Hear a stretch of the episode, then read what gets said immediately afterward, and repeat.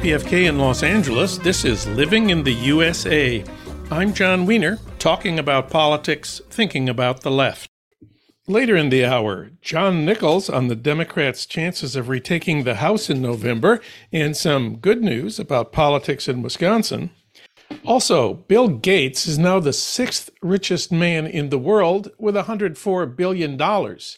He spent the last twenty years giving away some of his money. The Gates Foundation gave away seven billion dollars in twenty twenty-two. But with that money comes a host of problems. Tim Schwab will explain. His new book has a great title, The Bill Gates Problem: Reckoning with the Myth of the Good Billionaire. But first, today's political update with Harold Meyerson. Of course, he's editor-at-large of The American Prospect.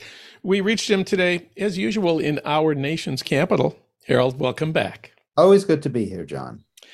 You wrote recently about feeling abject dread about the possibility that Trump will win in November because of Biden's polls and especially his approval ratings.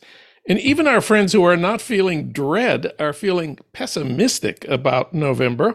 Today, however, we want to offer an alternative to dread and pessimism and provide some hope for politics in twenty twenty-four. We are hopeful but not optimistic because hope is different from optimism. This is the argument that Rebecca Solnit makes in her wonderful book, Hope in the Dark. Optimism, she says, is based on the idea that you know what's going to happen in the future. Pessimism is based on the same kind of certainty about the future. Hope is different. It's based on the idea that we know the future is uncertain. We know things change. We know we've been surprised in the past. Hope, Rebecca Solnit writes, is the embrace of uncertainty. It is more accurate than optimism and pessimism, and it is more useful because it leads to energy for action today. One huge source of hope, the one we want to talk about today, is the uncertainty about the criminal trials of Donald Trump, because the same polls that showed Biden behind in most of the swing states showed that he would win those same states if Trump were convicted of felonies. Of course, a trial on criminal charges is not guaranteed, and if there is a trial, a conviction is not guaranteed. But if Trump is tried and convicted, a mountain of public opinion data suggests he would lose, especially in the swing states. The key trial here will be special counsel Jack Smith's federal prosecution of Trump for working to overcome the twenty twenty election for his incitement of the January sixth riot at the Capitol. That trial has been set to start on March fourth.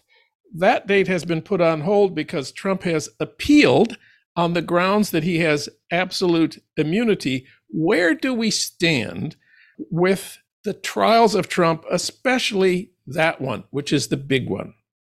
Well, Trump has uh, uh, made the argument before the uh, the court that because he was president when the January sixth uh, attempted insurrection occurred, uh, he cannot be held culpable. Well, it's not even a question of being held culpable. He is de facto, de jure and de facto immune Uh, from prosecution because this was, whatever he did at that time was in his uh, official capacity as president, and therefore he is exempt from any legal consequences or even any legal charges. This is uh, uh, something that is now uh, before uh, the D C Uh, Court of Federal Court of Appeals, uh, which has said it will deal with it expeditiously, and then it will move post haste, presumably to the Supreme Court. And there, the justices are facing not just this, but a range of issues related to Donald Trump. Let's start with the absolute immunity uh, argument. If if the Supreme Court were to agree with Trump that the president has absolute immunity while in office, that means a future president could take bribes, sell nuclear secrets to a foreign country, or even nuclear weapons, and murder his most prominent critics. That's what special counsel Jack Smith told the court. Do you think Samuel Alito and Clarence Thomas will say all that is okay? Well, in the case of Clarence Thomas in particular, uh, it could well be. But I, I really think f- for a host of reasons, and two main reasons, that the court will not go along with this. And I think in particular, the three justices who were appointed, uh, nominated for the court by Donald Trump, that is to say, Gorsuch, Kavanaugh, and Coney Barrett, really, you know, will see this as an opportunity to demonstrate their independence, as it were, from the nominator. Uh, this is, I think, a fairly easy case for the court to uh, deny Trump's argument. And I think that would also come as a relief, in particular, to Chief Justice John Roberts, who is, uh, has expressed concerns about the image of the court and would, I think, view such a ruling not only as correct, but also one that would begin to salvage, in, at least in some people's minds, the uh, reputation of the Supreme Court, which the court has worked assiduously to damage over the past several decades, actually. Well, it's a little unclear what the schedule will be of which cases, uh, which appeals come before the court. First, of course, there's also the the appeals of the decisions by the states of Colorado and Maine to ban Trump from the primary ballot on the grounds that that is constitutionally prohibited by the famous fourteenth Amendment, Section three. We've talked about that in the past. Uh, so the court is going to have a couple of things pretty much right away on its calendar. Of course, each will be judged separately, strictly on its legal merits. But if you were to look at these together, what might you think? Well, I think the fact that both of them are soon to come before the court provides, as it were, an out for the conservative majority, the six Republican-appointed justices on the court. Uh, they can say that in denying Trump's claim that he is immune from prosecution, they are upholding the principle that no person, even the president of the United States, is above the law, which, by the way, was a ruling that was made once uh, in the case of uh, Richard Nixon and Watergate, when they, the court compelled him to release tapes that he did not wish to release because I, they showed his role in suppressing uh, the Watergate uh, break-in. As I recall, uh, so, Nixon's argument was, if the president does it, it's not against the law. That's right. So the court, you know, not, not that they need it, but they actually also have a precedent uh, in this case, in a decision that came down, I think, probably in the same session uh, as Roe v. Wade, or, or shortly thereafter. And uh, in that case, uh, the court wadded up the precedent and, and kicked it away. In this case, I think they will find a precedent they can lean on if they need to lean on a precedent. So that having been established, this is a very convenient two-step for the court. That having been established, they can then say, uh, you know, find some reason why Trump should uh, not uh, be banned from ballots and that he should be allowed uh, to take office if he uh, wins the uh, twenty twenty-four presidential election. Uh, they can, you know, rule against what Colorado and Maine did, and they will then point to the immunity uh, decision that they have made and say, look, you know, we're not Republican stooges. And so the fact that two of these cases uh, give them a kind of course to steer uh, that is uh, both on one side reputable and on the other side not anti the Republican base, uh, I think that might be the, the literally the course of least resistance for the conservative majority, the right-wing majority on the court. Trump has a second claim in his appeal about uh, charges that he incited the January sixth insurrection. He says if he doesn't, this is this is what lawyers do, if he doesn't have absolute immunity, then he should not be put on trial for this because of the double jeopardy doctrine. Uh, he says he's already been tried criminally and acquitted for the crimes attributed to him on January sixth, namely the impeachment trial in the Senate. And double jeopardy means he can't be tried twice on the same charges. What do you think about that? I, I think that's why people hate lawyers. Uh, uh, trial in the Senate is not a judicial proceeding, and I think the court will will recognize that, that the Senate, even in its impeachment trials, makes what are fundamentally political decisions. Uh, and, you know, the, the, the, the flip side of that argument is that uh, a conviction uh, in, in an impeachment trial doesn't necessarily come with uh, the kind of stipulations and punishments and such that come with a conviction in a, a, a judicial trial. So uh, I, I think the court will dispose of that argument, though there there is something that, you know, uh, a, a Clarence Thomas and perhaps a Samuel Alito will will grasp as a, you know, a floating piece of wood in the current running ag- against them. Of course, given the the right of all Americans to a trial by a jury of their peers, Alito and Thomas would have to regard the senators as the peers of ordinary citizens, which is kind of stretching it. It is. It is. But, uh, you know, stretching is not unknown to the dynamic duo of Alito and Thomas. One other thing, uh, on the question of the Colorado and Maine banning uh, Trump from their primary ballots, uh, you wrote, "I don't think the three Democratic nominees on the court would want to be the only three votes for keeping Trump off the ballots if the six Republicans go the other way." Why do you think that? Well, for reasons that are political, and I, I would give them a pass on that, because that would simply uh, intensify uh, the entire notion that all legal standards to which Trump is held are, uh, you know, to be breached by Democrats, no matter uh, what, what, what they be. And I, I think the appearance of that would look so bad that at least some of the Democratic justices, Kagan and Sotomayor and Jackson, will uh, have to think long and hard about that, because uh, of the appearance of a six to three decision on that. And I actually also think that John Roberts will, uh, you know, be talking with them about how that would look uh, as, as people assess the court. And then let's talk about the calendar. The trial of Trump for trying to overturn the results of the twenty twenty election is scheduled right now to begin on March fourth. When is Super Tuesday? March fifth. And uh, what do you think might be the relationship here?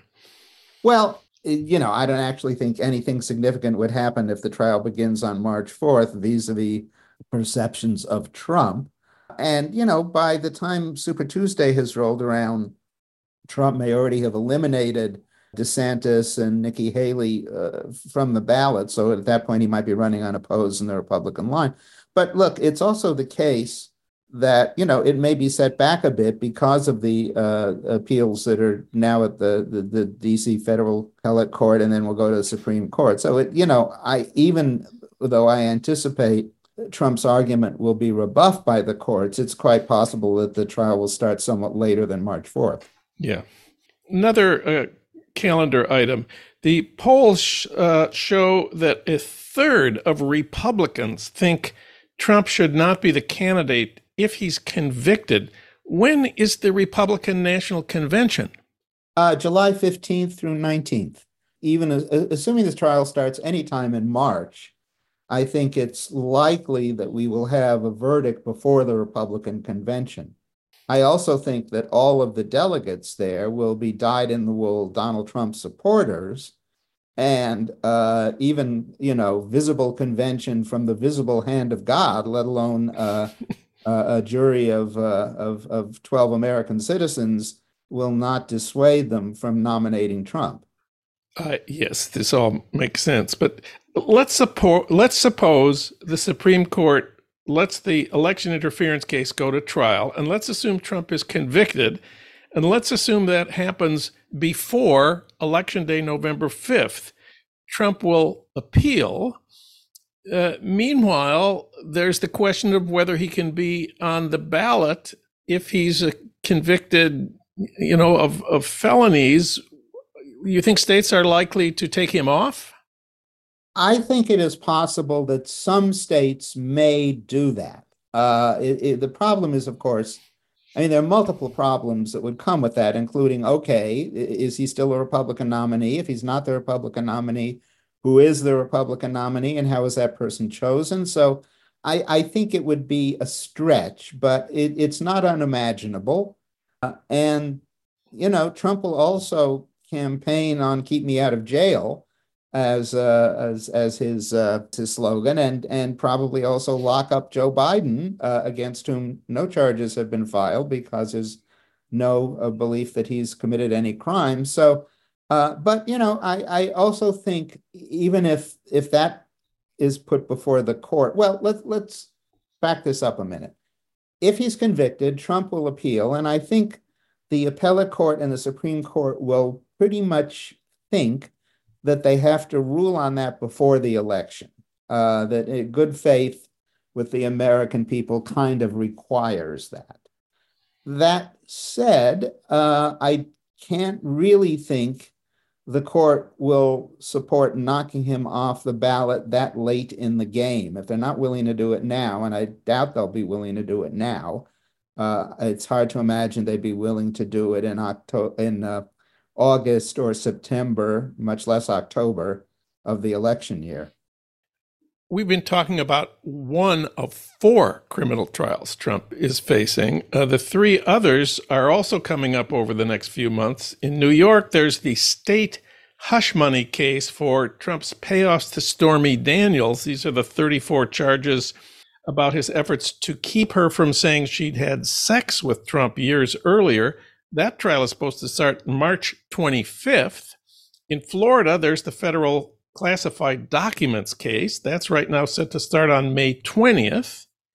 And in Georgia, there's the state trial for Trump trying to overturn Georgia's twenty twenty election results. They have not yet set a start date. So in addition uh, to the Jack Smith trial on election interference starting in March, we have another trial starting in March, one in May, one in some other time, a whole year of Trump trials. That's going to keep us busy. Do you think the other three matter? The short answer is no. Uh, I, I think the public takes seriously his efforts to overturn the election. I don't think having uh, made off with classified documents and paying hush money to keep uh, Uh, you know, uh, the the sex case in New York uh, from reaching the public. Uh, I don't think the public cares about that. Georgia is a little more complicated because Georgia essentially is an election denial and all that goes with that in terms of uh, uh, false allegations for which uh, Rudy Giuliani has uh, just been convicted and uh, and such. But it kind of is the uh, really the local version of what Jack Smith is doing uh, at the federal level. So I, I'm inclined to think that n- none of those three are going to register much in public consciousness, but that the uh, case that Jack Smith has, has brought will very much register in public consciousness. Well, I talked at the beginning about the difference between hope and optimism. I want to go back in conclusion here to the polls that provide us reasons for hope. The polls are consistent and have repeatedly shown that Trump will lose in November if he's convicted of felonies. This finding has held over six months. Uh, it's held in national polls. It's held in the, in the swing state polls. Nate Cohn, who's the New York Times chief political analyst, writes, quote, "We are not aware of any poll that offers evidence to the contrary," close quote. And then he adds the necessary disclaimer, we should always be cautious of polls this early in the race that pose hypothetical questions about conviction or anything else, because when it comes to something that hasn't happened yet, voters can know only what they think they will think, close quote. So, um, how confident are you about these uh, poll findings?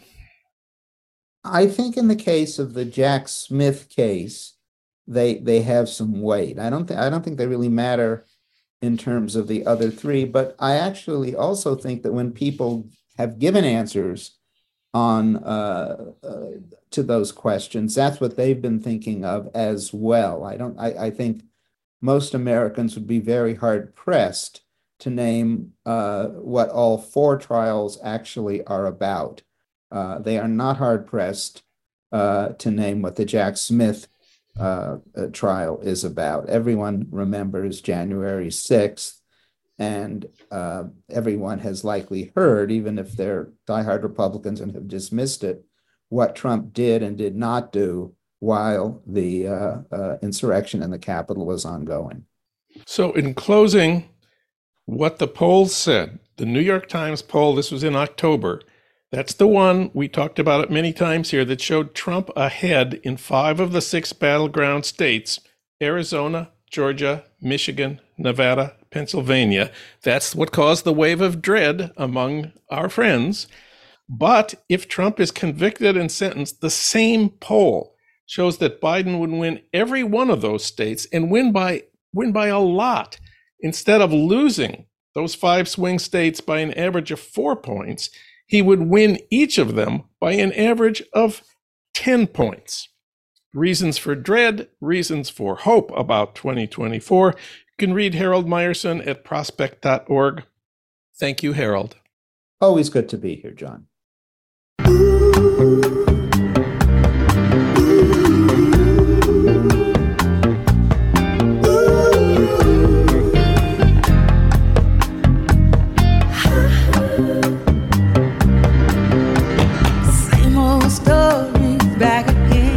It's the same old story. This is Living in the U S A, and I'm John Wiener, talking about politics, thinking about the left. A lot of our friends are feeling pessimistic about Biden winning re-election, but we have reasons for hope about American politics in twenty twenty-four. For that, we turn to John Nichols. Of course, he's national affairs correspondent for The Nation. He's written, co-written, or edited more than a dozen books. The latest, co-authored by Bernie Sanders, has the wonderful title, It's Okay to Be Angry About Capitalism. It's a New York Times bestseller. We reached him today, not in Madison, but in Philadelphia. John, welcome back. John, I greet you from uh, the city of the nation's founding. Okay. Looking at politics in twenty twenty-four, the first fact everybody knows is that Joe Biden's polls are not good. In fact, they're not as bad as a lot of pundits have been saying, but they're not good, and we'll get to that in a minute. Nevertheless, we have hope for many reasons, which is what we want to talk about today. And I want to emphasize here that hope is different from optimism. Rebecca Solnit has a wonderful book about this. It's called Hope in the Dark.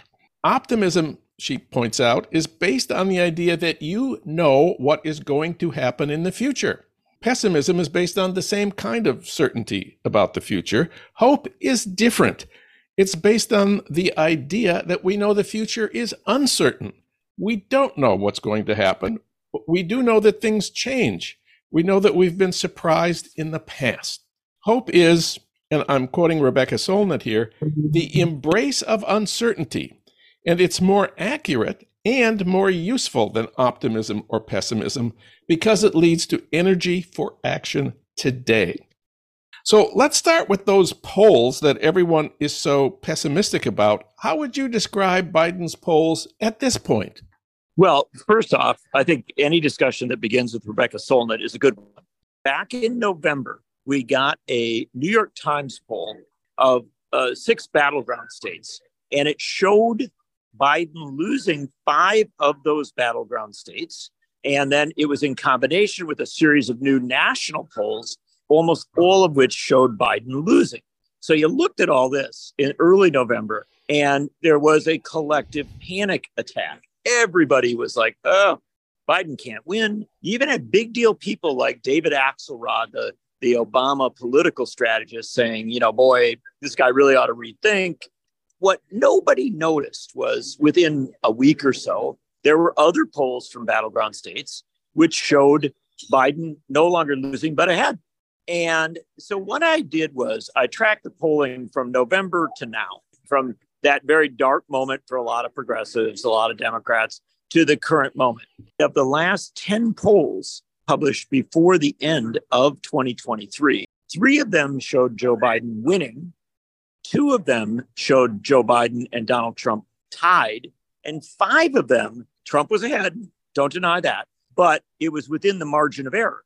And so when you looked at that pattern of polling, what you came away with is the fundamental reality that we are headed into a twenty twenty-four presidential race that is going to be close. It's going to be competitive. We're a divided country. But the notion that Joe Biden is destined to lose that race is actually quite inaccurate. The polling itself tells you differently. And also the pattern of polling, which frankly has been has improved somewhat for Biden, and especially is improving somewhat in some of the key states.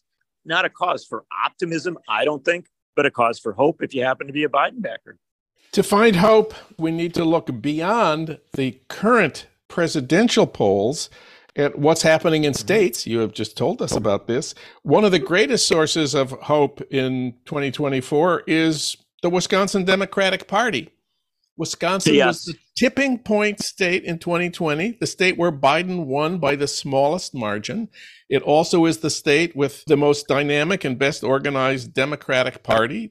I understand that twenty twenty-four is the culmination of a four-year effort by the Wisconsin Democratic Party at what they call hyper-local organizing, that there are two hundred seventy-five local neighborhood action teams in Wisconsin from the Democratic Party and seventy-one county party organizations. Let's talk about hyperlocal organizing and how it might keep Wisconsin Democratic in the November presidential election.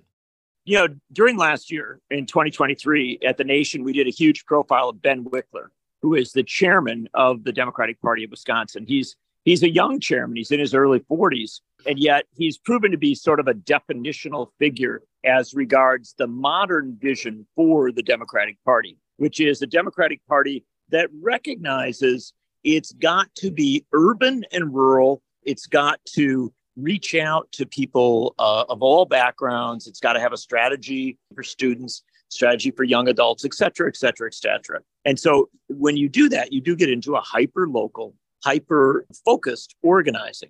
And here's two notable things. Number one, when I told you about that New York Times uh, polling at the start of November that freaked everybody out, there were six battleground states. Biden was losing in five of them. He was winning in one of them, Wisconsin. And, uh, and so what that tells you is that even when things get difficult for a Democratic presidential candidate, for instance, nationally, if you're doing the right kind of organizing on the ground, you can come up with a new way to organize, to get people to the polls, to maximize the promise of democracy. And that's something that you've seen in Wisconsin. It is a four-year strategy. Um, in fact, it's actually, in fairness, I would say even a seven-year strategy. It goes back to around two thousand seventeen.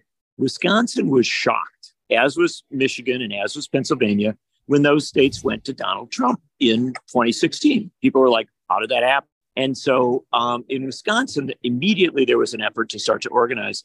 Since twenty seventeen in Wisconsin, of twenty statewide races, Democrats have won seventeen of them, either Democrats or progressive candidates running in nonpartisan races. So it's, it's essentially um, one of the biggest winning streaks in the country. And in that pattern, they have flipped control of the governorship, flipped control of the Attorney General's office, flipped control of the state Supreme Court. It's really quite a remarkable pattern. And of course, at the heart of that was the shift in the twenty twenty election, Wisconsin flipping from Trump in sixteen to Biden in twenty. And obviously the hope going forward on the part of the Wisconsin Democrats that in twenty twenty-four, they will continue this pattern. Another area of uncertainty and thus hope is the House of Representatives. The Democrats yeah. nearly held it in twenty twenty-two, which was a big surprise given the historic patterns that the incumbent of the White House always loses uh, the, the his first midterm. So it was a huge achievement and a big surprise and a reason for hope that they might be able to retake the House in twenty twenty-four. After twenty twenty-two, they had they were only five votes short of a majority. We now have the expulsion of George Santos, opening up a competitive district on Long Island. Lauren Boebert has abandoned her swing district for a safe Republican district, giving the Democrats a chance there. Gerrymandering has eliminated some Democratic seats in, I know, in North Carolina, but redistricting has created new Democratic districts in Alabama and Louisiana. We may get more in New York State. We may get more in mm-hmm. Wisconsin eventually. So control of the House next year is uncertain. Is that a fair statement? It's uncertain, but probably more likely Democratic than likely Republican, which is a kind of incredible situation. Part of it ha- relates to those uh, redistricting uh, figures that you're pointing to. Usually, uh, redistricting locks things in after the census, right? And that would have been the twenty twenty census. So twenty twenty-two would have been fate, right? That would have been the point at which you, you knew your maps. But the, in many cases, the Republicans drew such extreme and such radically gerrymandered maps that they've been thrown out by the courts, either for reasons of civil rights concerns in Alabama and some southern states. They literally were underrepresenting Black voters uh, in, in congressional districts. Or in, in other states like New York, just the mess that they made of the maps there. And so a court has thrown it out. And there's a chance in New York you could actually have five or six seats flipped to the Democrats there, which is incredible. There's a decent chance you flip one or two in Illinois. There's an outside chance you flip one or two in Wisconsin. And so that pattern is indeed very, very positive for the Democrats. They've got trouble in North Carolina and maybe a little bit in Florida. So it's not perfect. But here's the twist on it. Um, The Biden runs a strong campaign, a mobilizing campaign that gets people out. And obviously, that's that's going to be the goal. A lot of the patterns are right for the Democrats to take the House of Representatives. And it is notable. You did list the fact that George Santos is giving up, you know, he's gone, that Boebert's seat has gone bad. It's also notable that Kevin McCarthy, in the classic, you know, go down with the ship fashion, he quit. They, they bump him out as Speaker of the House instead of saying, like Nancy Pelosi did, well, I'm not the Speaker anymore, but I'm going to stick around and fight for my party. Kevin McCarthy's like, well, this, this ship's sinking. I'm out of here. All those things are significant factors. And I'll give you one other thing. Historically, Harry Truman, when he ran for president in nineteen forty-eight, had an uphill race. It was a very difficult time. He didn't really run against his opponent, Thomas Dewey. He ran against the Republican Congress. He ran against especially the House of Representatives and referred to it as the do-nothing Congress. And not only did, Tr- did Truman win that election, he also flipped the House by such a wide margin, and the Senate went good as well, that they ended up, after the nineteen forty-eight election, doubling the minimum wage, or almost doubling the minimum wage. So there is this chaos in the House of Representatives right now. And if Democrats figure out how to talk about that chaos, that inability to govern, the fact that they throwing their speakers out and, and fighting with each other all the time and wasting immense amount of times on trying to impeach Joe Biden because he's the father of Hunter Biden, rather than trying to govern in any way, it shouldn't be that hard to run against this Congress. And frankly, if they do, I think Democrats have a very good chance of taking the House of Representatives. Another reason for hope is that voters will have a lot more motivation in November in some key swing states than just Joe Biden. Referenda are likely to bring out more voters and new voters in several swing states. In Arizona, progressives are working on getting an abortion rights referendum on the November ballot. In Ohio, progressives are working on getting a small d Democratic initiative on the ballot, automatic voter registration, same-day registration, other protections for uh, voting rights. And in Ohio, there's also a, a campaign to, to, to qualify a second referendum to create a new independent redistricting commission in a heavily gerrymandered state. I think those referenda are a great cause for hope. What do you think? Absolutely. And the reality is that polling tells us, and, and you can trust polling on this, I think, because it's so consistent in its patterns. Polling tells us that people don't like either party very much. Republicans don't particularly like the Republican Party all that much. The Democrats don't like the Democratic Party all that much.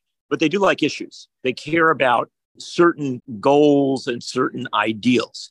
And the most powerful one, and we have our Nation Honor Roll coming out in a week or so.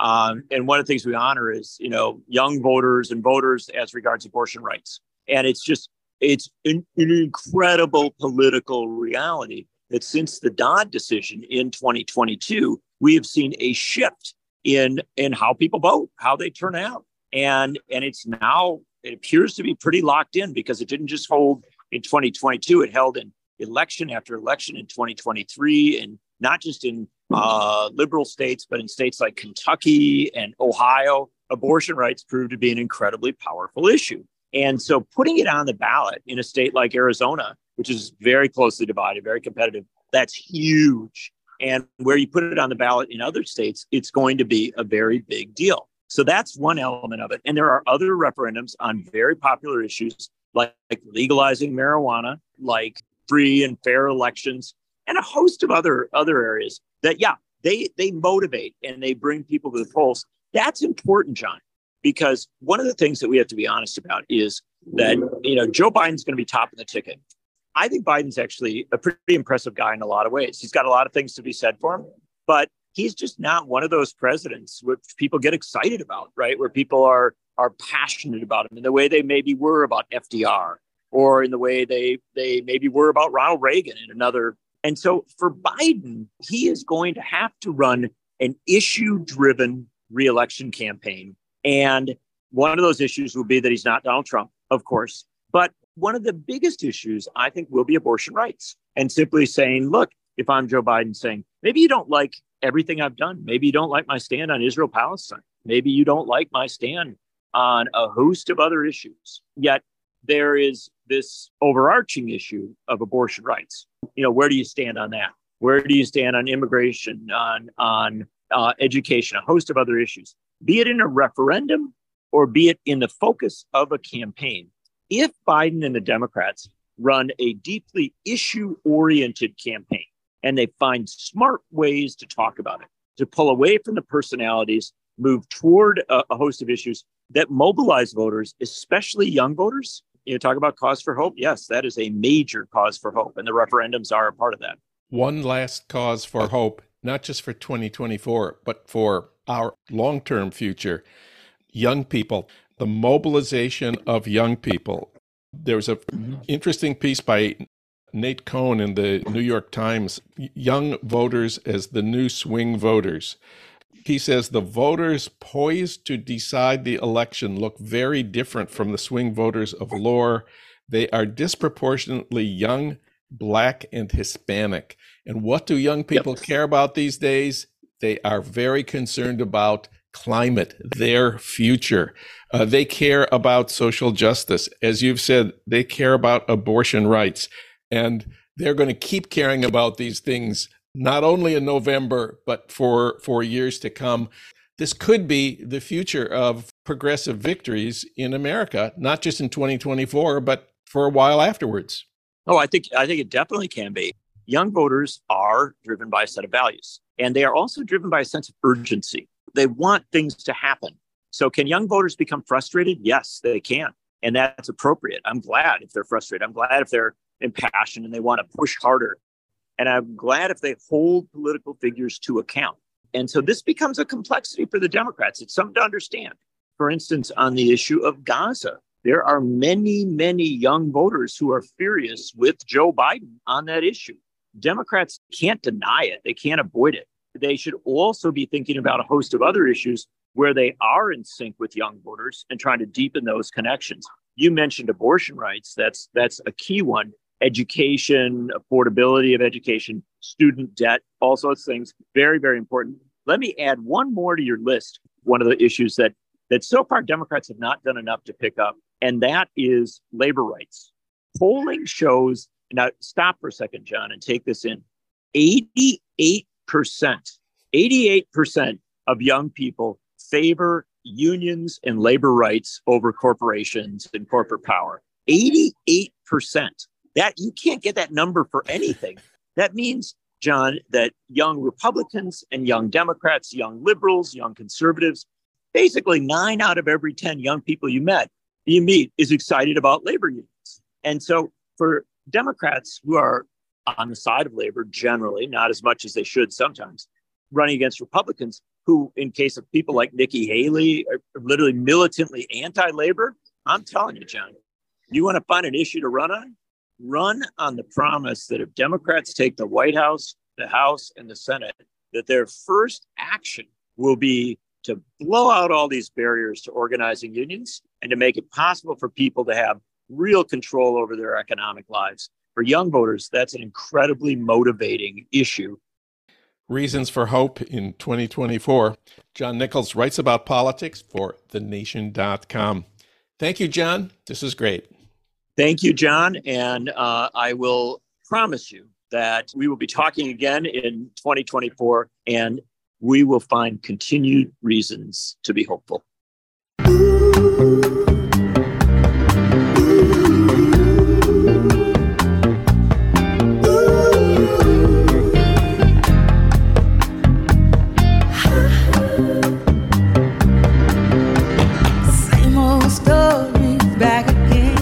It's the same old story. This is Living in the U S A, and I'm John Wiener, talking about politics, thinking about the left. Bill Gates is now the sixth richest man in the world with one hundred four billion dollars. He spent the last twenty years giving away his money. That's why in twenty sixteen, President Obama gave him the Presidential Medal of Freedom. The Gates Foundation gave away seven billion dollars in twenty twenty-two. But there's a problem with Bill Gates and his philanthropy. For that, we turn to Tim Schwab. He's an investigative journalist based in Washington, D C, whose reporting on the Gates Foundation has been featured in the Columbia Journalism Review and The Nation, and has received an Izzy Award and a Deadline Club Award. His new book has a great title, The Bill Gates Problem: Reckoning with the Myth of the Good Billionaire. Tim Schwab, welcome back. Thank you so much for having me, John. Well, Elon Musk spends his billions on space travel. The Koch brothers spent their billions on Republican candidates. Bill Gates spends his money, he says, on reducing inequality across the globe. The biggest single expenditures of the Gates Foundation have had the goal of eradicating polio, eight hundred thirty million dollars in twenty twenty-two alone. Public health experts say there are more important problems. Okay, but what's wrong with trying to eradicate polio? Yeah, and this is the, the way that the Gates story gets reduced into a very simple narrative. You say, isn't the Gates Foundation helping deliver hundreds of millions of vaccines? Isn't the Gates Foundation saving millions of lives? And it is, but only superficially. If that is the extent of your analysis, you're failing to understand the counterfactuals, the opportunity costs, and the collateral damage. You're not considering how many more lives we could save, how many more vaccines we could deliver if we organize public health in a more democratic manner, through a public process, through democratic decision-making, in which an unelected billionaire in Seattle didn't have outsized influence. Bill Gates has said his foundation has saved the lives of one hundred twenty-two million children over the past twenty-five years. This is mostly because of the vaccines they distribute. That's a lot of kids. Uh, where does that number come from? The numbers are questionable because they're coming from research institutes funded by the Gates Foundation. But again, they're also not considering questions like how many lives are being lost because of the Gates Foundation's, for example, its dogmatic belief in the, the primacy of the private sector and their patent interests, and the ability of, for example, large pharmaceutical companies to have vaccines, drugs, and diagnostics that could save lives, but that can't reach the global poor because they can't access them because they're too expensive. That takes us uh, to the COVID pandemic, the COVID vaccines, and the uh, the amazing achievement of the quick development of those vaccines that stopped the pandemic. The Gates Foundation is one of the heroes of that story, partly because they've had so much experience with vaccines over the past decades.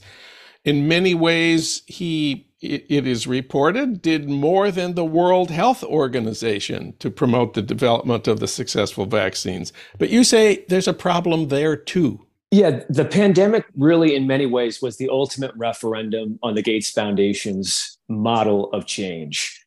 Um, it promised that it could work with and through the pharmaceutical industry, that it had decades of experience working with vaccines. It had the network, the expertise, the capacity that it could make sure that the global poor were not put at the end of the line, that the poorest, most vulnerable people in the world would have equity, equitable access to vaccines. That model instead presided over vaccine apartheid. The poorest and the most vulnerable people still remained at the back of the line.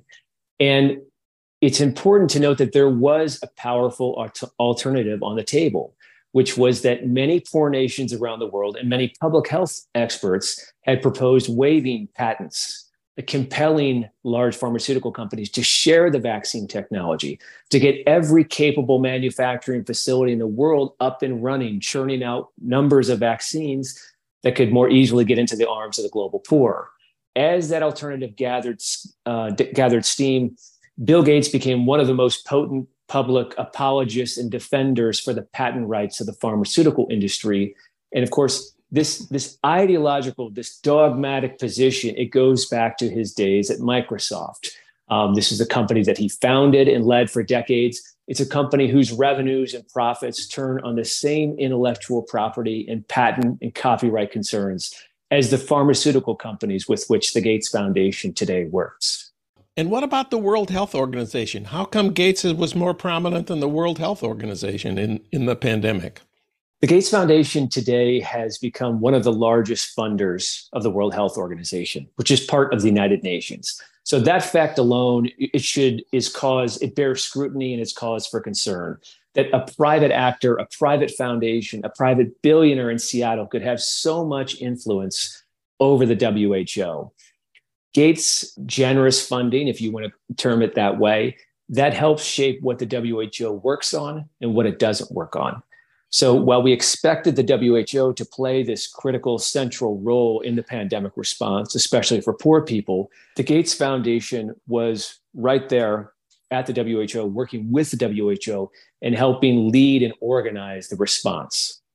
Another area that the Gates Foundation focuses on is public education in the United States, where one of his biggest projects is something called the Common Core State Standards. What's that about? Bill Gates and a number of other educational reformers thought it made sense to create a common set of educational standards in every and all fifty states across the nation. And on the face of it, it's kind of an irresistible proposition. It makes perfect sense. Why shouldn't there be common standards across states? The problem is, well, the problems are myriad, but one of them is why is it, you know, up to Bill Gates and his private foundation to bankroll and organize how this happens? So the foundation put a great deal of time, energy, and money into creating these new standards. They ended up being very controversial. Many states have abandoned them, jettisoned them, or reframed them. But importantly, these, these Common Core educational standards did not improve education. And you can look across the, the foundation's decades of work, the billions of dollars it's put into public education in the United States, mostly aimed at poor school districts. And across the board, you see failure after failure after failure. Common Core is one, but you could look at any number of other areas in which it works. But can you really blame the Gates Foundation for trying? It, its work in education and in many other areas has not only failed, but it's hurting the very people it claims to help. You have teachers who are being told by the Gates Foundation and other school reformers that they don't know how to do their job and or should be fired. You have students who are, you know, don't have confidence or losing morale because they don't do good on the standardized tests that Bill Gates and the Gates Foundation loves. Um, you have parents who are beset by this message that their schools are in disarray and chaos and that they need to be radically reformed by the Gates Foundation and other reformers. So there is a lot of collateral damage and opportunity cost that gets missed there in that analysis. Bill Gates not only tries to eradicate diseases, especially in Africa, not only tries to improve public education in the United States, you say his money also floods into universities, think tanks, newsrooms, and advocacy groups. What exactly is the problem there? Many, perhaps most major news outlets today have some kind of financial tie to the Gates Foundation. Either their newsrooms are accepting funding from the Gates Foundation, or there's a columnist there who has outside employment at a Gates-funded organization. What all this does, again, is it allows the foundation to shape the narrative around its work It allows it, I think, to minimize criticism of the foundation as well. In the field of public health, researchers have co- coined the term the bill chill to describe the chilling effect in which so many people are funded by the Gates Foundation that they're afraid to bite the hand that feeds them. Which of the media companies get uh, money from the Gates Foundation, and, and what are they being paid to do? Um, so the Gates Foundation uh, gives widely to news outlets, uh, more than three hundred million dollars in charitable donations to journalism. And it's to many of the outlets that we read every day. Um, it goes to The Guardian, Le Monde, Der Spiegel, B B C, Al Jazeera. ProPublica at one point took funding from the Gates Foundation. Um, there's columnists at the New York Times and the Washington Post who write about the Gates Foundation, who have worked for outside entities funded by the Gates Foundation. It's very difficult to find a news organization that's completely independent of the foundation. And I do think that is one reason why the news media hasn't been tougher on the Gates Foundation. I don't think it's the only reason, but I do think it is one reason. The biggest surprise to me in your research was your discovery that the Gates Foundation has given billions to private profit-making companies. I guess the pharmaceuticals are at the top of the list here, and I guess also the media companies you're you're talking about. But how can private profit-making corporations receive tax-deductible charitable contributions? That that doesn't seem right.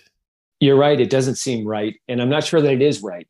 I mean, I think it is perfectly legal, but I think we are long overdue to reconsider the rules and regulations governing private foundations. So today, the foundation operates seamlessly with the private sector, with private for-profit companies.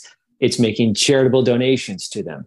It's providing money, seed money to, to create new startup companies. It's sitting on the boards of directors of companies. When it makes financial engagements with companies, it puts a licensing claim on any technology produced with the Gates Foundation's funding.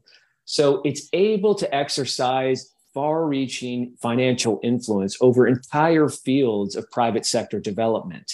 Again, in these diseases where the foundation works, like malaria and tuberculosis, these are areas where big pharmaceutical companies, they don't see big profit margins selling drugs and vaccines to poor people. So there's a market failure. So the Gates Foundation thinks it can come in with its market shaping activities to fill the gap, to help spur innovation and create new drugs and vaccines and innovation. Its track record of innovation hasn't been very good. And notably, one thing I do in the book is I talk to private companies that have worked with the Gates Foundation, and they allege an extraordinary array of what, what they consider to be abusive power by the foundation, that it has this power of the purse. And it's making financial engagements with different pharmaceutical companies in a way that may even be hurting innovation. Well, whatever you say about Bill Gates, a lot of people would say he's spending his own money, so what right do we have to complain about that? But you say our tax dollars subsidize Gates's charitable empire. Please explain. It's one of endless paradoxes and dirty little secrets that define the Gates Foundation today, that billions or tens of billions of public of dollars from public funds, taxpayer monies, flow into the Gates Foundation today. And this happens in a number of different ways. Um, in the first instance, Bill and Melinda French Gates, they're donating money from their private wealth to their private foundation. In doing so, they're spared billions of dollars that they would otherwise pay in taxes. Once the money is sitting in the Gates Foundation's bank account, today that's sixty-seven billion dollars endowment, it's invested in anything and everything. It generates billions of dollars a year in investment income most year, virtually tax-free, another major tax benefit.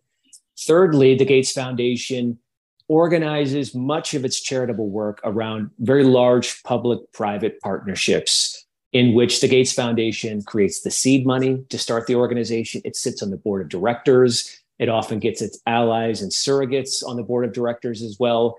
But then most of the money it fundraises from rich nations.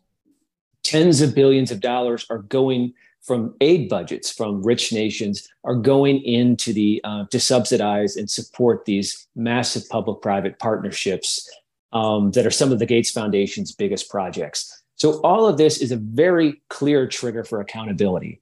If Bill Gates and the Gates Foundation is using our money, we should have some checks and balances over how it's used. We should have basic level of transparencies, or we should stop subsidizing it, stop all the tax benefits. Does Bill Gates, one of the richest guys in the world, need any tax benefits or any subsidies? If he wants to spend his own money, you know, that's one thing. But if he's spending our money, the questions of accountability take on a different tenor. You can read all about it in the new book by Tim Schwab, The Bill Gates Problem. Tim, thanks for this book, and thanks for talking with us today. Thank you so much, and thanks to The Nation for being such a big supporter of my work all these years.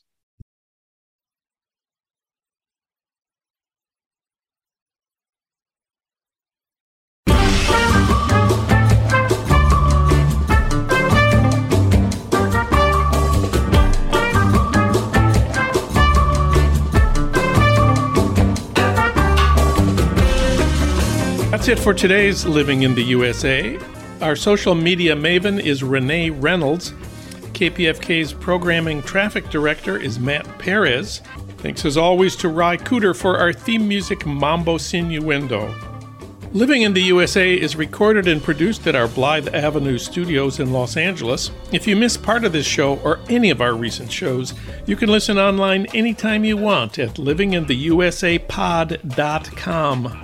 I'm John Wiener. We'll be back next week talking about politics, thinking about the left, and living in the U S A.